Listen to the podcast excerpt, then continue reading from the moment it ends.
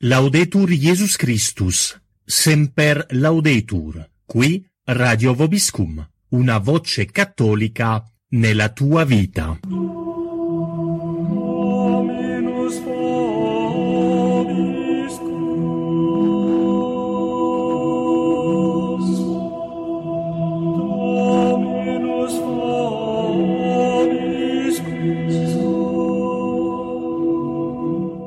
Siete all'ascolto della rubrica Verità e menzogne, a cura di Danilo Quinto. Buon ascolto a tutti.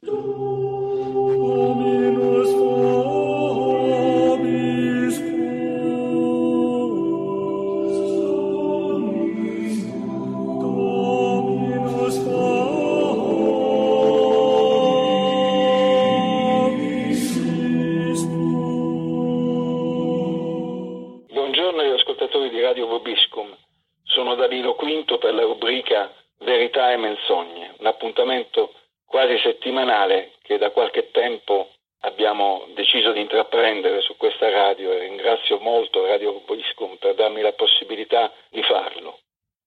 Il pezzo di oggi, l'intervento di oggi, potrebbe intitolarsi così: siete stati comprati a caro prezzo, non diventate servi degli uomini.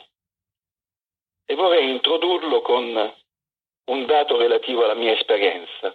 Voi sapete che io sono stato tesoriere del Partito Radicale, dal quale mi sono dimesso per la mia conversione più di dieci anni fa, e la mia esperienza mi porta a fare questa considerazione.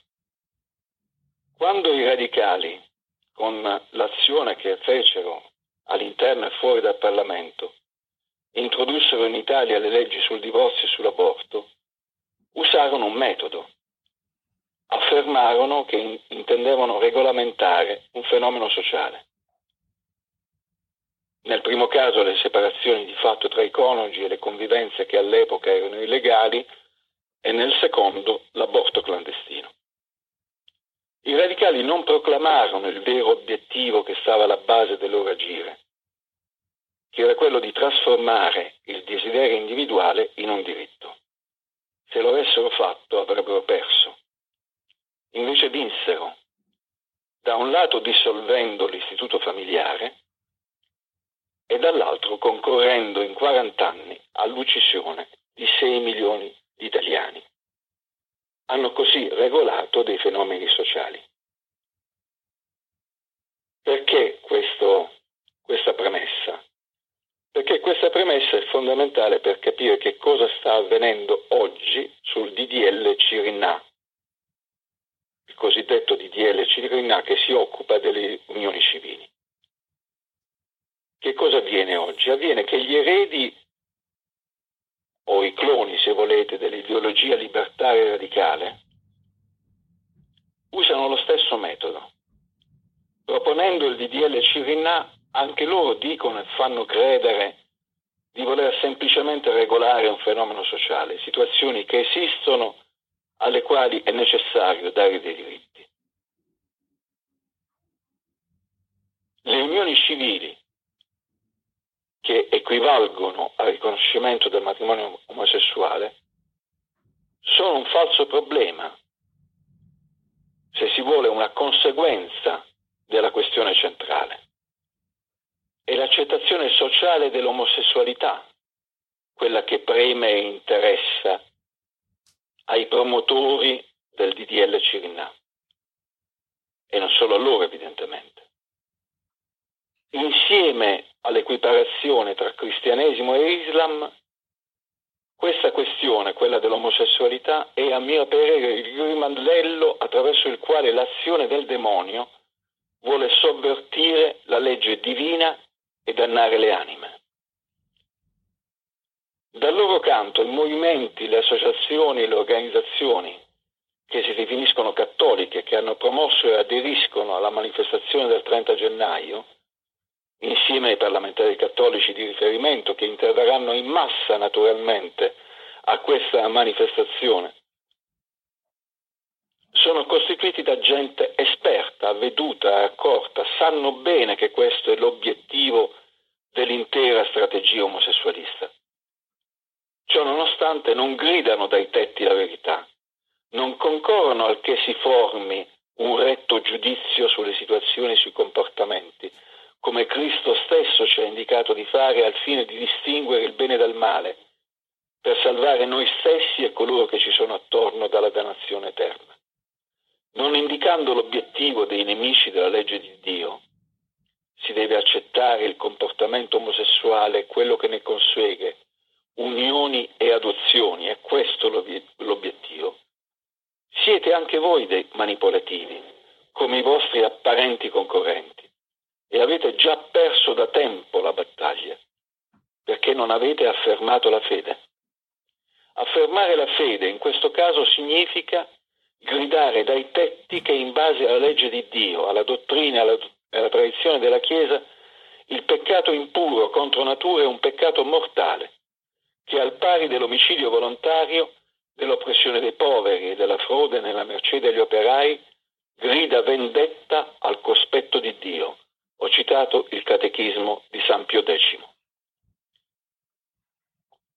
La peste della nostra età, scriveva Pio undicesimo nell'enciclica Quas Primas del millenovecentoventicinque, è il cosiddetto laicismo, con i suoi errori e i suoi ampi incentivi. E voi sapete, o venerabili fratelli, che tale impietà non maturò in un sol giorno, ma da gran tempo covava nelle viscere della società. Infatti si cominciò a negare l'impero di Cristo su tutte le genti.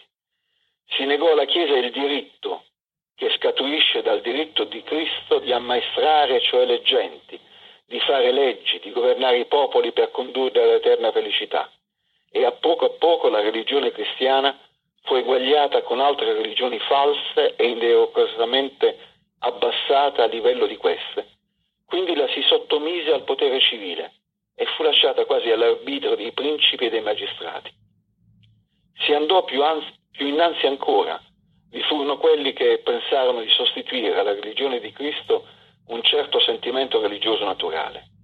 Ne mancarono stati i quali opinarono di poter fare a meno di Dio, riposero la loro religione nell'irreligione e nel disprezzo di Dio stesso. Pio undicesimo, nell'enciclica, descriveva le conseguenze dell'agnosi, ma coltivava una speranza. Ci sorregge tuttavia la speranza, diceva, che l'annuale festa di Cristo Re, che verrà in seguito celebrata, spinga la società, come nel desiderio di tutti, a far ritorno all'amatissimo nostro Salvatore. Accelerare e affrettare questo ritorno con l'azione e con l'opera loro sarebbe dovere dei cattolici, dei quali, in vero, molti sembra non abbiano nella civile convivenza quel posto né quell'autorità che s'addice a coloro che portano innanzi a sé la fiaccola della verità. Tale stato di cose va forse attribuito all'apatia o alla timidezza dei buoni, i quali si astengono dalla lotta o resistono fiaccamente. Da ciò i nemici della Chiesa traggono maggiore temerità e audacia. Parole attualissime, come si vede, quelle di Pio undicesimo. Qual è l'unica certezza di chi ha fede? È quella che indica San Paolo, ricapitolare in Cristo tutte le cose, quelle del cielo come quelle della terra. Lo scrive nella lettera agli Efesini. La conseguenza di ciò è l'osservanza di un principio dottrinale fondamentale per il cattolico, la regalità sociale di Cristo, quello affermato da Pio undicesimo. Che cosa significa?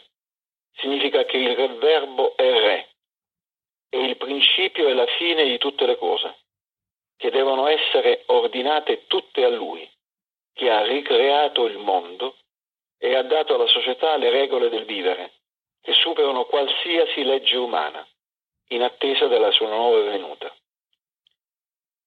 Ecco, io mi chiedo, che cosa faremo trovare noi cattolici a Cristo? Un mondo cattolico che per paura e per viltà non è capace di dire che il comportamento omosessuale è contro la legge di Dio? Lasceremo davvero che le volpi abbiano le loro tane, gli uccelli del cielo i loro nidi e che il Figlio dell'uomo non abbia dove posare la sua testa, come Cristo stesso ci ha predetto.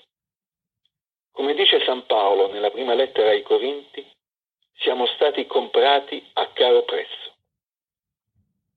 Il mondo l'ha ucciso mettendolo sulla croce per atroci sofferenze. E voi, tiepidi, al posto di servire Cristo, servite il mondo, che l'ha ucciso non indicando la verità? Ecco, abbiamo terminato. Ringrazio gli ascoltatori che mi hanno ascoltato e appuntamento alla prossima volta. Arrivederci.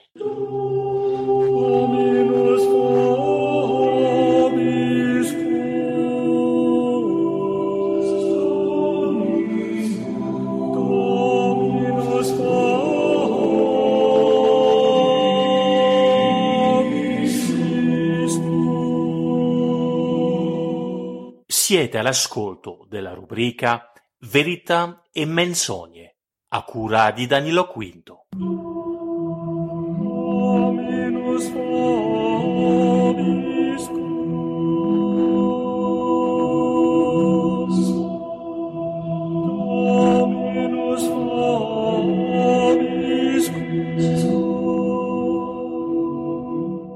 Laudetur Jesus Christus. Semper laudetur, qui Radio Vobiscum, una voce cattolica nella tua vita.